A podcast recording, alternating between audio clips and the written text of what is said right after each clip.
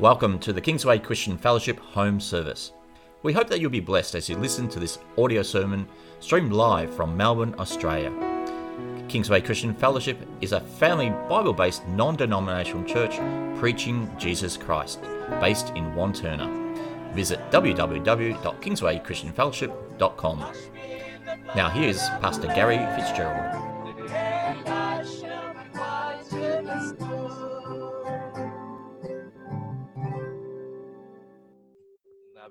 Over to Pastor Gary. Amen. Praise the Lord, and God bless you all this morning, and uh, on a day in which we can still come together in light of everything that's going on around us. We can just turn our eyes upon Jesus and forget those things that are going on and just love the Lord and look to the Lord and just be immersed in His grace and in His word and in, uh, uh, and be blessed this morning. And so we want to turn to the Word of God as we have been um, considering. And in actual fact, as I preached a few weeks ago, I said I was going to uh, minister a series on seven sayings of the cross. And so I did an introduction on the issue of the cross in Scripture and just tried to bring some clarity around that in our understanding. And uh, as I mentioned, the final words of anyone before they die are of, are, are of great significance. And so so it is that we want to consider the seven sayings, or some have referred to them as the seven cries of the cross, in which our Lord, as he hung there, spoke numerous uh, sayings in relation to the heart of God, in relation to the will of God, and in relation to the purposes of God. And so they are significant for us to consider. And so we're going to do that as we uh, continue on in this first part of the series, as we look at this first saying of our Lord on Calvary. So let's just pray and ask the Lord's blessing upon this time. Father, we just come to your word this morning. We thank you, Lord, for the cross of Christ. We thank you, my God, for all that you have accomplished. Lord, that which you have foreordained before the foundation of the world, that, God, which has been fulfilled, and that, my God, in which we look to today. We stand in awe, God, at what you have accomplished and what you have done to redeem us from our sins and to give us, Lord, such an inheritance in Christ Jesus. And so, God, as we go through this series, as we go through these sayings, Lord, open our understanding. Let us, Lord, not only understand them, but also how they would even apply to our own lives. So I pray that you'd bless this time together in Jesus' name. Amen. Praise the Lord. Well, we're going to look at Luke chapter twenty-three in just a moment, if you want to turn your Bibles there. But um, as I just mentioned in that prayer, and as we know, the cross was foreordained before the foundation of the world. God, in his foreknowledge, uh, he understood that which was ultimately going to transpire. And so therefore, in light of that, he knew his predetermined purpose, in that he would uh, send his only begotten son to die for our sins on Calvary. So this is something that was born in eternity. And so to see it play itself out in the history of our world and in time as we know it, now some two thousand years ago, this was central to the plan and purposes of God. And so it was uh, something that Scripture refers to as being foreordained. Jesus himself spoke about that the hour had come, the sovereign moment in time when God would present his son as an offering for sin in the Scriptures.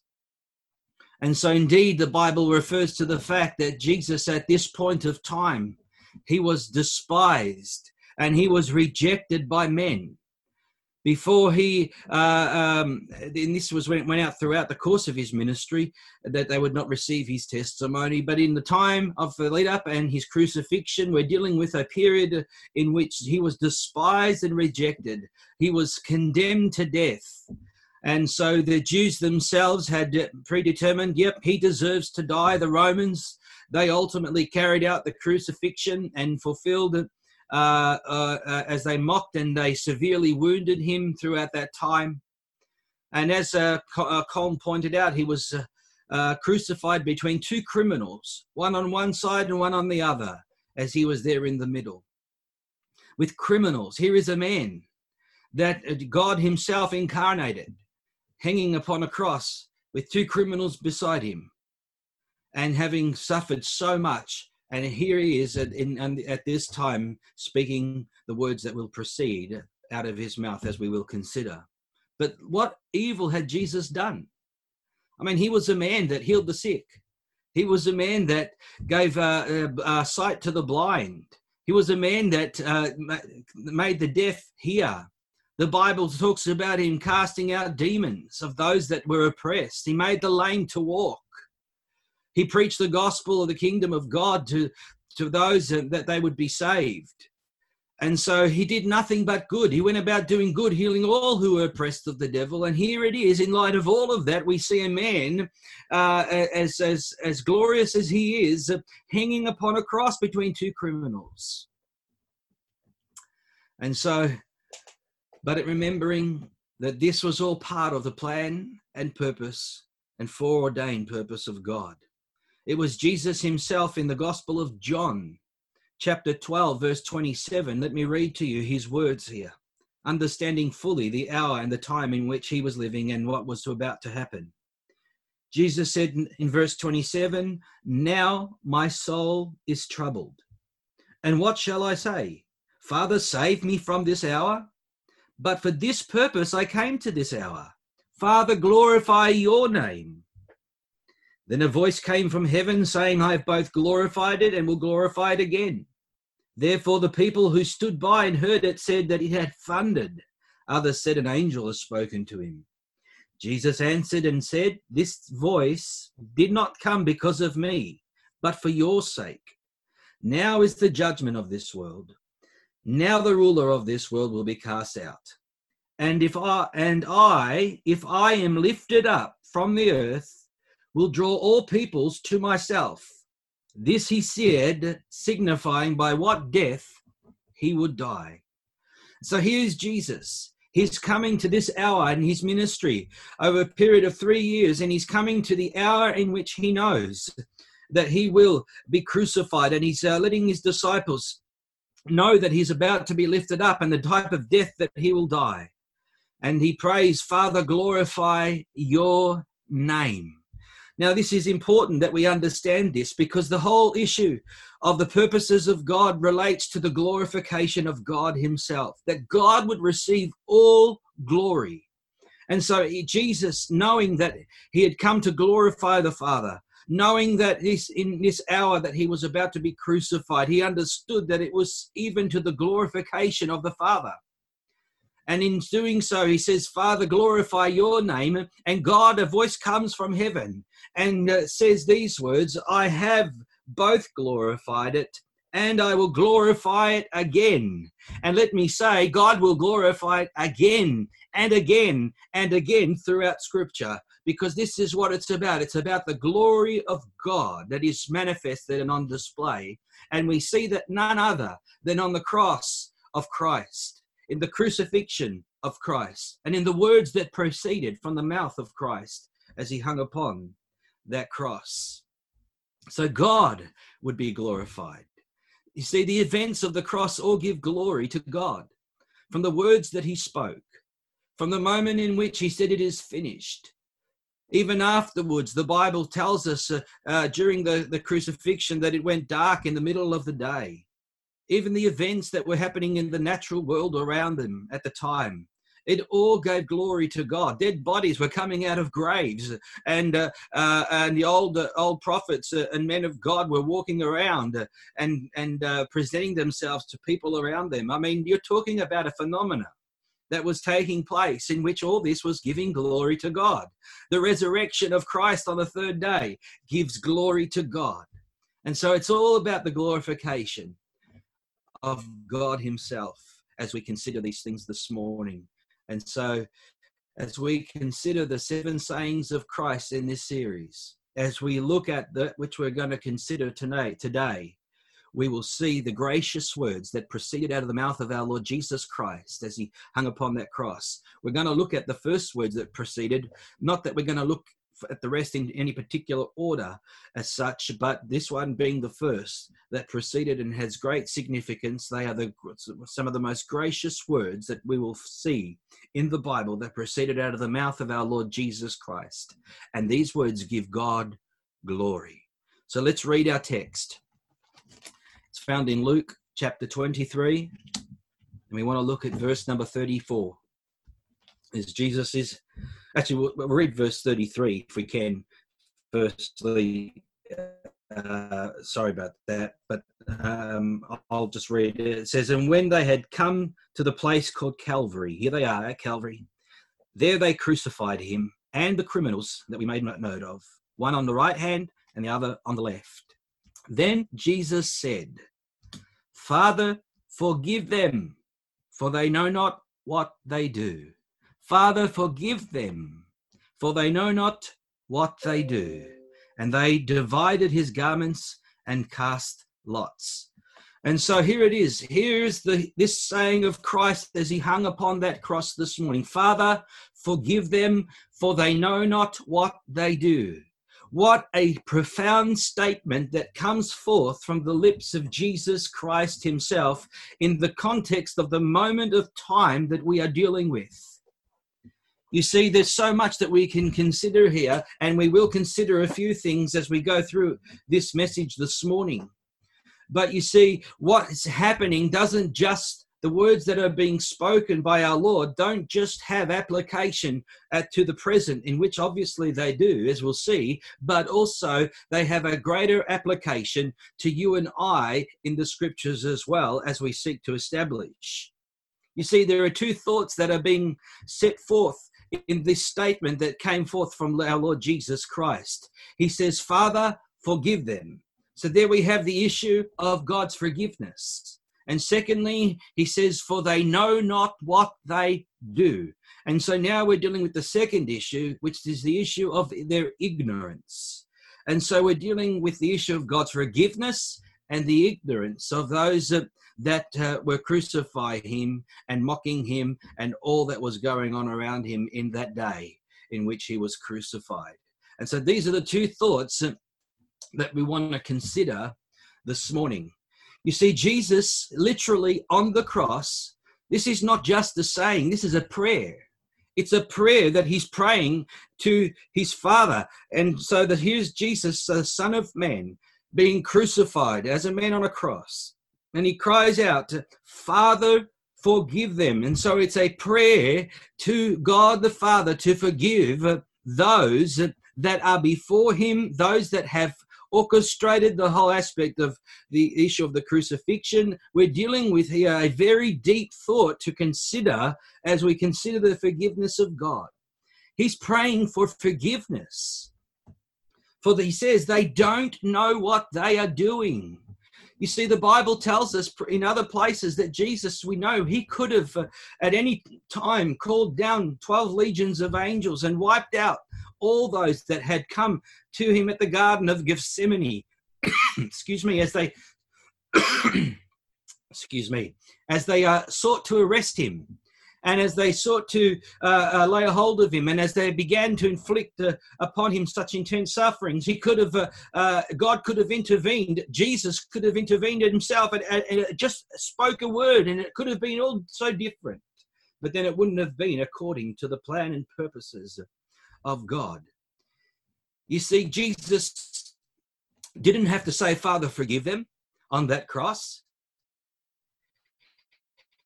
He could have easily have said, Father, uh, don't let him get away with this. Think about it. I mean, if we were to look at this from a human perspective, from a, from human uh, response, some would say, well, Father, th- don't let him get away with this. Look at what they have done. And so, uh, you know, there could have been a cry for justice uh, from the from the lips of our Lord Jesus Christ. But no, he doesn't say that. He doesn't say, mark this down and never forget it, Lord, and make sure they pay the price for what they're doing. He doesn't say that. He actually says, Father, forgive them. And what we don't see again from, from our Lord is that he's not one that is bearing uh, resentment. He's not vengeful as he hangs upon the cross. There's no sense of bitterness. There's no sense of hatred coming forth from his disposition. And so uh, this is important for us to note, because we're dealing here with God, the very nature of God compared to our nature. Because let's let's face the fact, when we when we look at this and we see this, it's not something that is uh, uh, commonly to be experienced by humanity. We would have an opposite reaction. You see, when men had done their worst to our Lord, what did Jesus do? He didn't pray for justice. He prayed for mercy. He prayed literally for his enemies, as we see in the scriptures. And so, and this is exactly what he had taught us to do. And so he says, forgive them. He prayed this prayer not after he had been healed, not after the event, but while his wounds were open, while he was suffering at his most, while the pain was at its fiercest, while he was in the most deepest anguish of soul, it is then he comes out with those words. And so if you stop to think about that and ponder just the reality of those circumstances and meditate upon it, you begin to realize the profound reality of what we're dealing with here in relation to our Lord Jesus Christ. You see, let's be honest. Have we ever suffered? Have you ever suffered and some had someone wrong you and sin against you? I'm not just talking about even in just little things. There are people in life that who have suffered greatly, who have had been sinned against, who have been wronged. And uh, we know the human emotions that that can trigger in the heart. We understand the human responses that come forth. Uh, uh, uh, from that. And yet, when we consider ourselves and how we would respond, and we consider and look at our Lord Jesus Christ, we're getting a glimpse this morning of the love of God. We're getting a glimpse this morning of the nature of God. We're getting a glimpse of the heart of God as we look at those words that proceeded from his mouth. You see, Jesus was the victim this morning of the most of the world's most greatest crime. He was the victim of the world's most greatest crime, and yet he prayed for his criminals, literally. And this is something for us to ponder and consider this morning. But you see, this is not something that was just haphazard. In actual fact, this was something that was for, for not only foreordained, but the prophets foretold even these events. You know, we're familiar with the uh, the chapter in Isaiah fifty-three, which again is all prophetic in relation to the cross of our Lord Jesus Christ. But you see, in verse twelve, there are some interesting words at the conclusion of that particular chapter. And in Isaiah chapter fifty-three, verse twelve, the Bible reads, it says, "Therefore I will divide him," that is Christ, "a portion with the great, and he shall divide the spoil with the strong, because he poured out his soul unto death.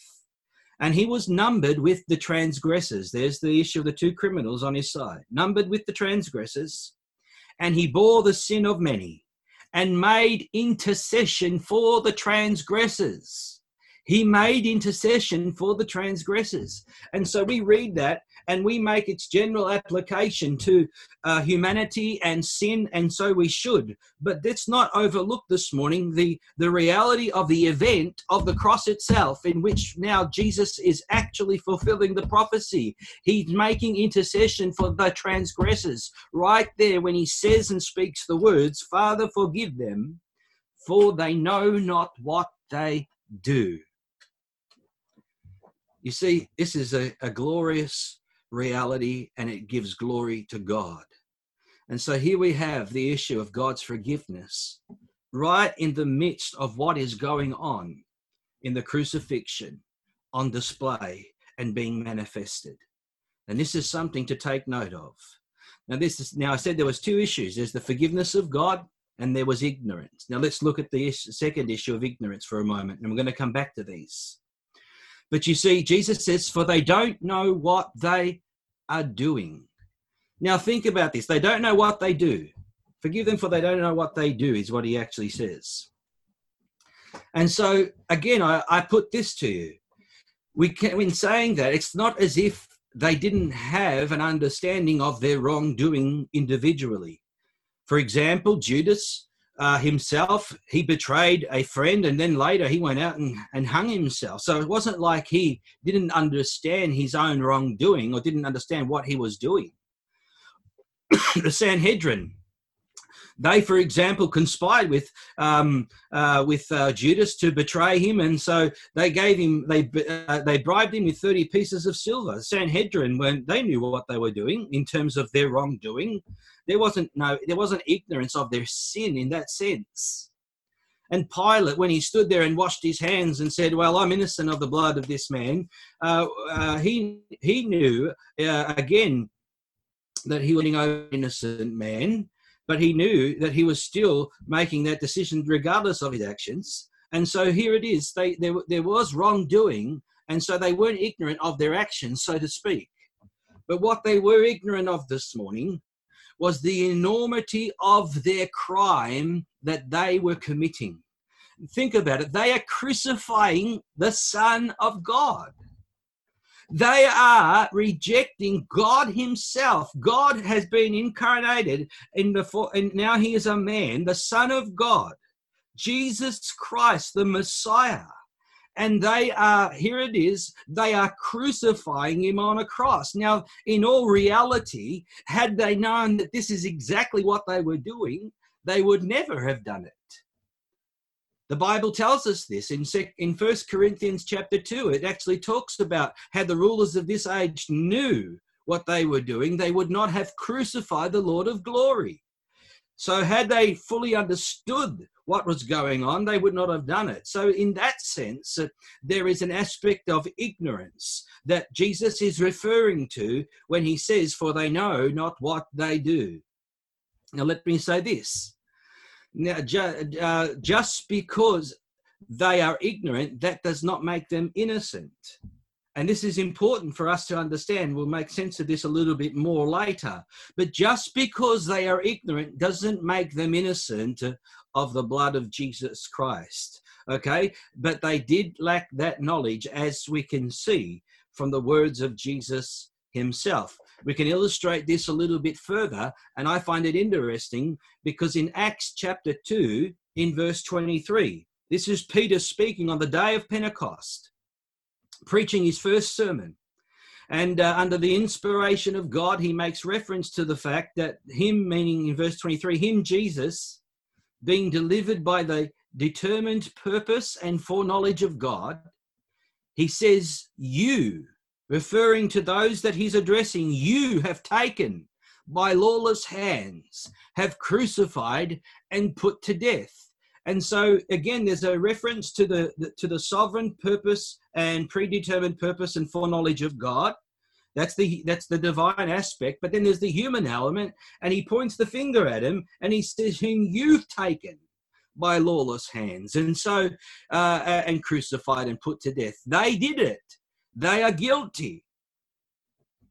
And in the next chapter, in actual fact, in Acts chapter three, verse seventeen, Peter is speaking again. And he says these words in verse seventeen. He says, "Yet now, brethren, and I know that you did it in ignorance, as did your rulers. But those things which God foretold by the mouth of all his prophets, that the Christ would suffer, he has thus fulfilled."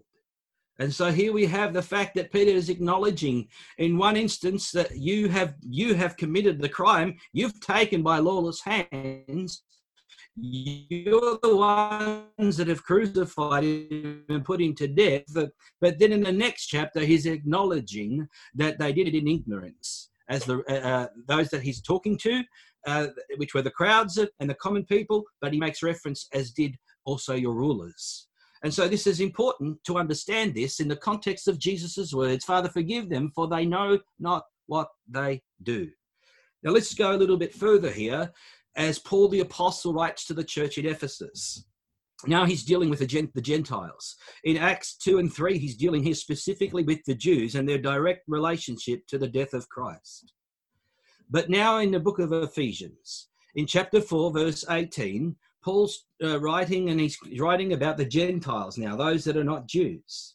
And he says these words in verse eighteen. He says, having, referring to the Gentiles, they have their understanding darkened, and they are alienated from the life of God because of the ignorance that is in them, because of the blindness of their heart, who being past feeling have given themselves over to lewdness, to work all uncleanness with greediness.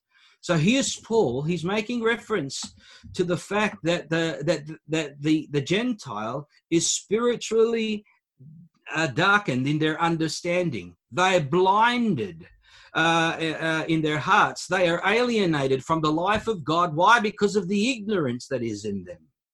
But then he refers to the fact that they are still committing gross sin and are, and are in, and involved in their rebellion and disobedience to God. But he is highlighting the fact that, that there is an issue of ignorance that is at hand. And so it's at this issue of ignorance that we can see now even applies to us as Gentiles. So let's think about that for a moment, because I want to turn our attention to this reality as we consider us as Gentiles, because this brings us into focus. You see, the issue of the cross and the words that proceeded from the mouth of our Lord, they don't just have relevance to the Jew and to the Roman and to those that were present at the crucifixion and those that directly after who were being addressed in those early stages of the church. But we, these, these words are eternal. They have significance to the Gentiles, and and right through the ages, they have their own expression and, and significance to you and to me.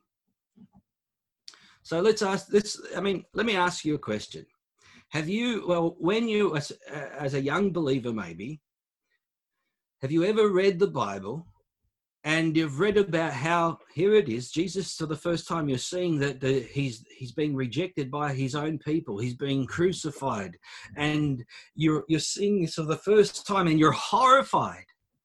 You're reading it and you're seeing, how can they do this to this just man? Look at this, what they're, look at what he's going through.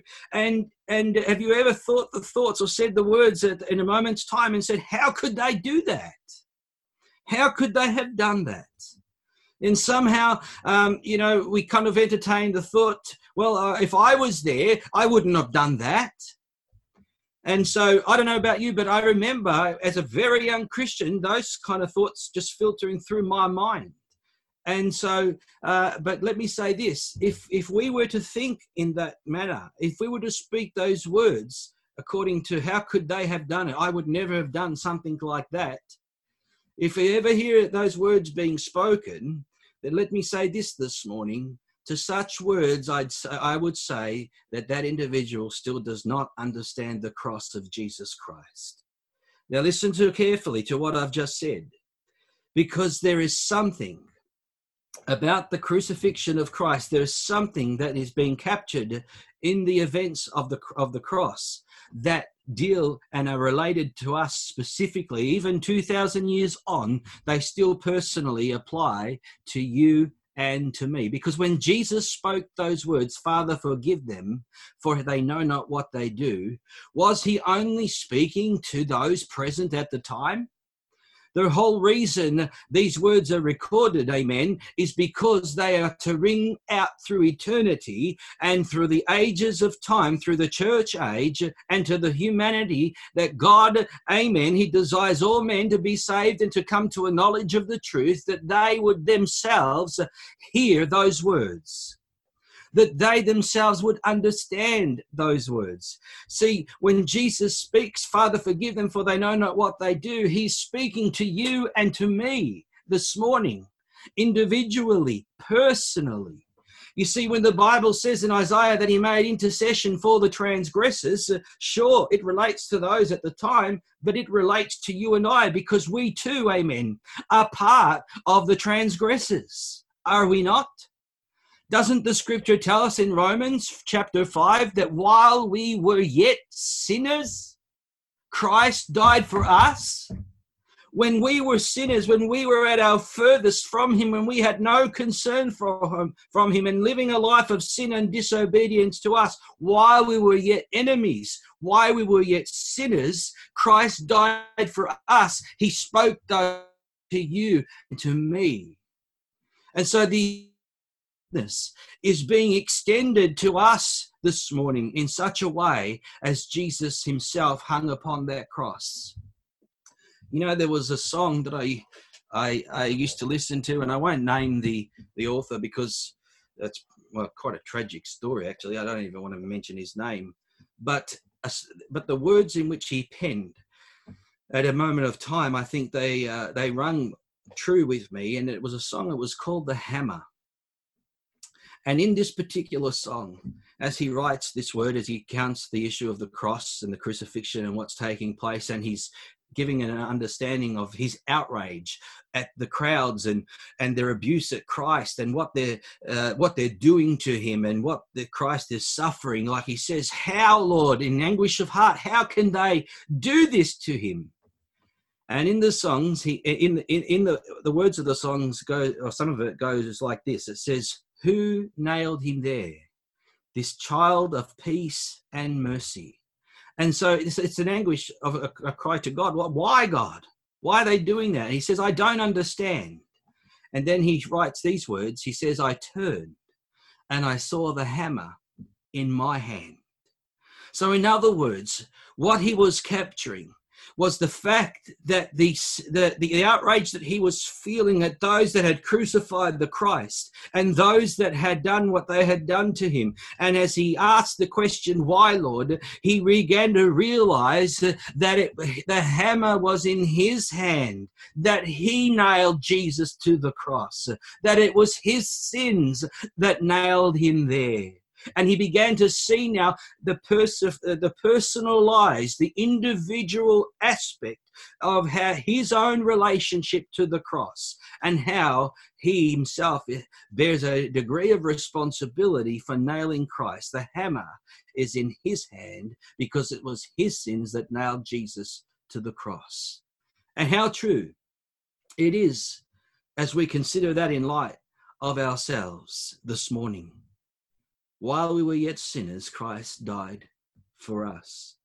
In the book of Colossians, chapter two, verse thirteen, the Bible says these words, and you, being dead in your trespasses and in the uncircumcision of your flesh, he has made alive together with him, having forgiven you all trespasses. Listen to that. Christ, while we were dead in our trespasses and we were not yet saved, had, having had our sinful flesh cut away and dealt with. But in doing so now in Christ, he has made us alive together with him, and he's forgiven us of all trespasses, all our sins. All that we have committed, every every sinful act that we had done and that we can reflect upon. It's like our brother just shared earlier.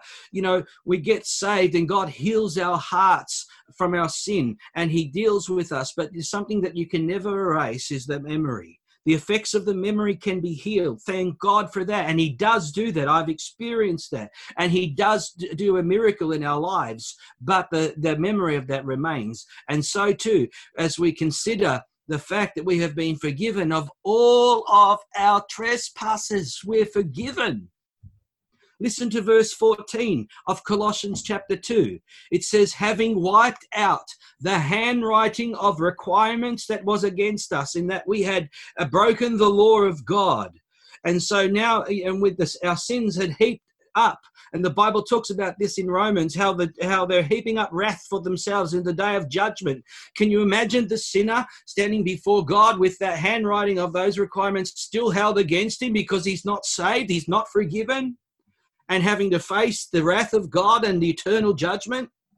But yet we, amen, who have turned to the Lord and believed on the Lord Jesus Christ, the Bible says that we that Christ has wiped out the handwriting of requirements that was against us, which was contrary to us, and he has taken it out of the way, nailing it to the cross. Hallelujah. You see, God nailed our sins to the cross. We, the hammer was in our hands. We nailed him there in the sense of our sins, but in the in the in the eternal perspective, the Bible says that God nailed those sins to Christ, and he bore our sins. He made his soul an offering for sin. And so you see here this personal aspect. And the Bible says he has cancelled out the record of those charges that were against us. He's cancelled them out because he's forgiven us of all of our sins. Father, forgive them. And these are the words of Christ that came from his mouth that apply to you and I this morning. This brings us now to the second point of the ignorance, and I want to make a personal application of this as well. Because Jesus said, for they know not what they do. How do we understand the issue of ignorance in the Bible? How do we understand the issue of ignorance in Scripture? Because we know, just generally speaking, that ignorance is not an excuse. Ignorance is not innocence. In actual fact, it's the opposite. Regardless of whether one is ignorant or not, one is still accountable and guilty before God. You see, sins of ignorance need forgiveness. Regardless of the fact that we didn't understand uh, God and the enormity of our sin, we still made choices. We still violated God's law. We still lived in a certain way, according to conscience and so many and different aspects in which we still need the forgiveness of God, regardless of the ignorance that is in us that Paul referred to, because ignorance, sins of ignorance need forgiveness. And this is best illustrated in the in the Old Testament, in the Bible, in the book of Numbers, chapter fifteen. And in this particular chapter, it's interesting because uh, uh, as God is speaking in relation to the law of Moses and all that relates to the commandments of God, he, he makes a distinction, and he talks about the sins, he who sins unintentionally, or those who sin in ignorance, in contrast to the sin of presumption, those who act presumptuously before the Lord and sin. And so what is interesting is that the Bible makes a distinction here.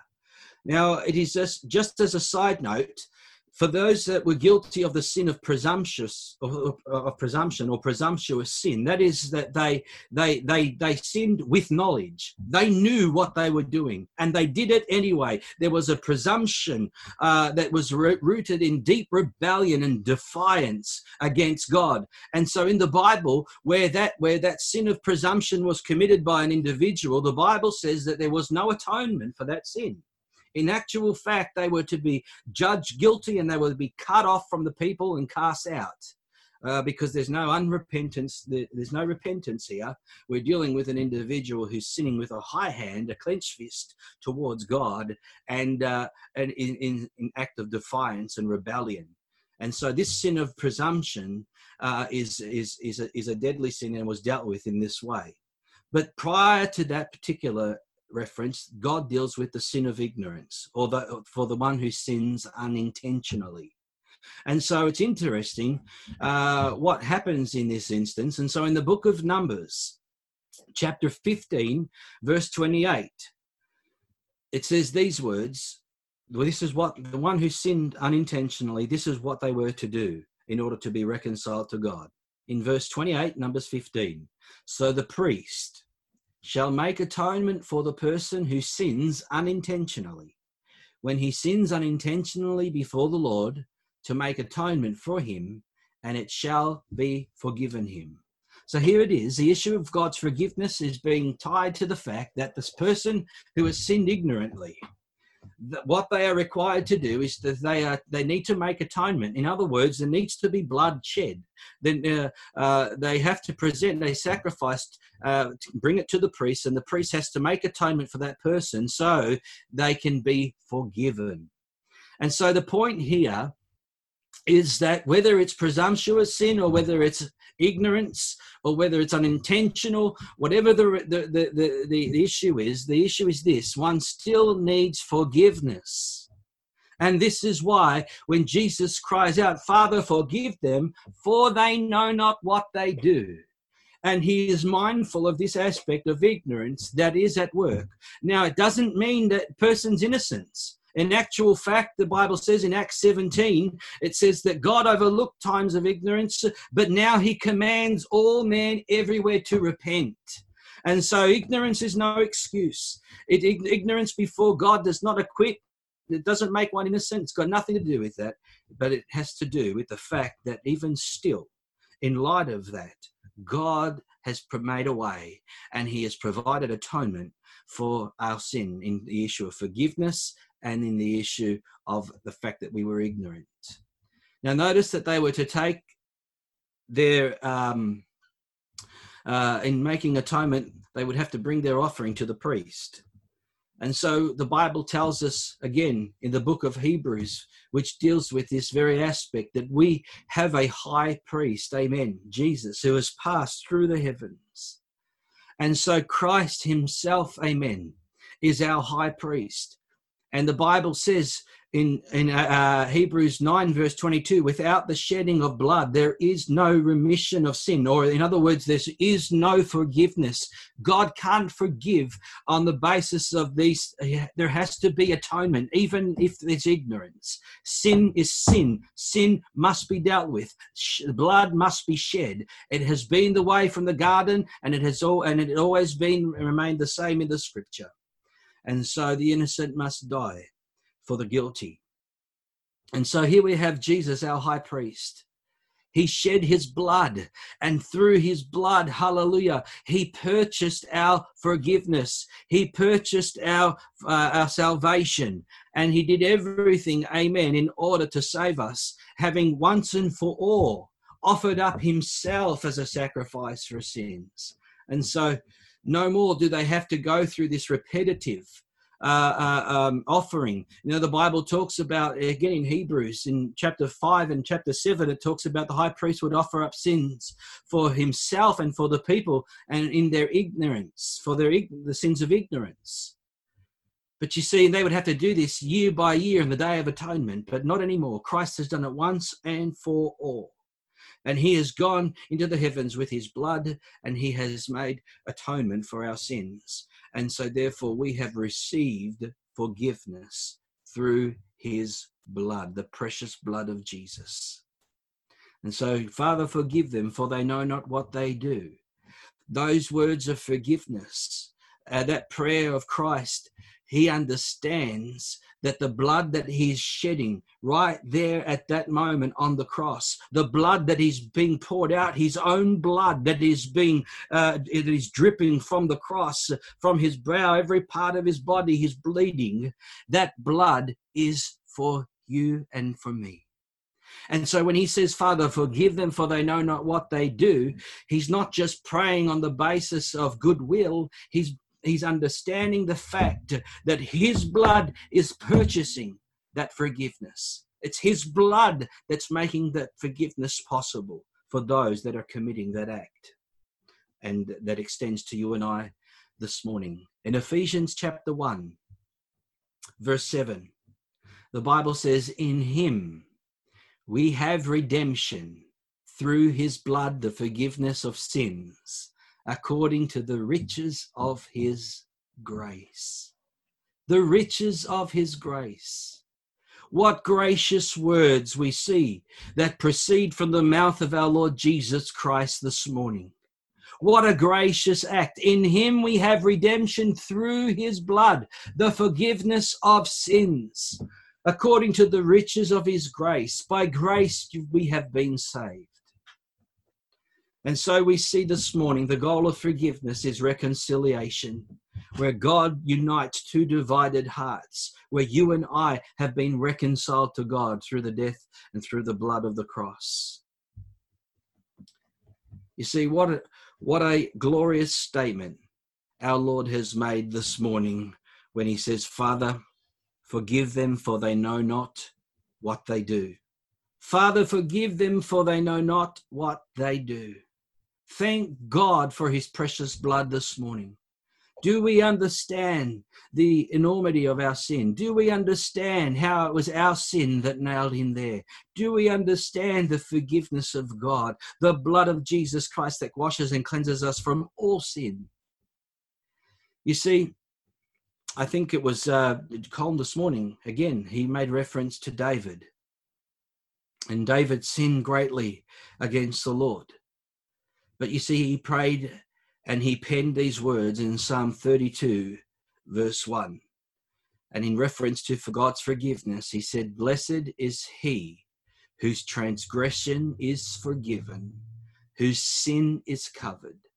Blessed is the man to whom the Lord does not impute iniquity, and in whose spirit there is no deceit." You see, this, these words are profound this morning. Our transgressions are forgiven.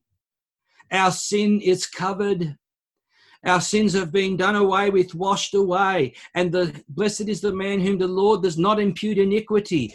When God looks at us, the, the handwriting of requirements have been cancelled. They've been discharged. We've not imputed with iniquity, but we've been imputed with the righteousness of God through Christ Jesus. And so when we think about this this morning, you know what it does? It gives glory to God. You look at this and one is completely humbled. One is completely in adoration. One is completely in awe at what has God has done, at the words of Christ that proceeded on that cross when he said, "Father, forgive them, for they know not what they do." All the glory belongs to God this morning. And that's why the Bible says, "Let him who glories, glory in the Lord." That's where our glory, we glory in God and all that he has accomplished. As we looked at last time, we boast only in the cross of Christ. God forbid that we boast in anything else other than the cross and all that proceeded from it. And so I pray that you see the amazing love and grace of our Lord Jesus Christ this morning. Can I close just with one thought that's a little bit, well, it's not, um, it's it, as I conclude, I was thinking as I was just pondering this whole whole truth about Christ upon the cross. And we're all familiar with the story of Stephen in the book of Acts. And here's Stephen, he preaches and he preaches under the inspiration of God. It's quite a fiery message, really. And he confronts them with their sin and their own rebellion and disobedience to God. And you know the story, they gnash their teeth, they're convicted in their hearts, and they they literally grab him and they stone him to death. And as he's dying, as he's, as they're, as he's, as his soul is departing, as he's dying, as they are murdering him there and casting stones and rocks at him, the Bible says that he looks up and he sees Jesus and he says, "I see Jesus." And then his last words that are recorded in Scripture is he says this, "Lord, charge them not with this sin." Now think about that this morning, because we've just considered Christ and the cross and the forgiveness of God, and we can see it in contrast to our own human nature. And yet here we have Stephen in this in the book of Acts, and he follows the same example of our Lord Jesus Christ.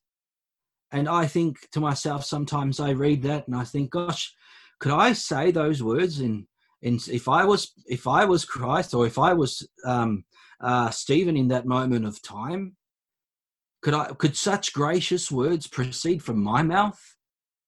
But yet it should.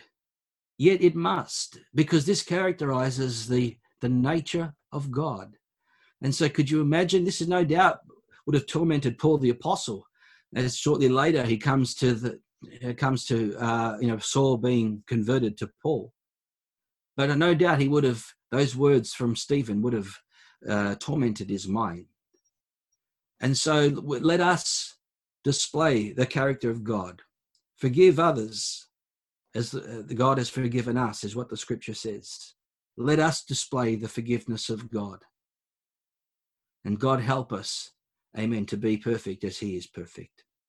So I pray the Lord's blessing this morning. Amen. God bless you.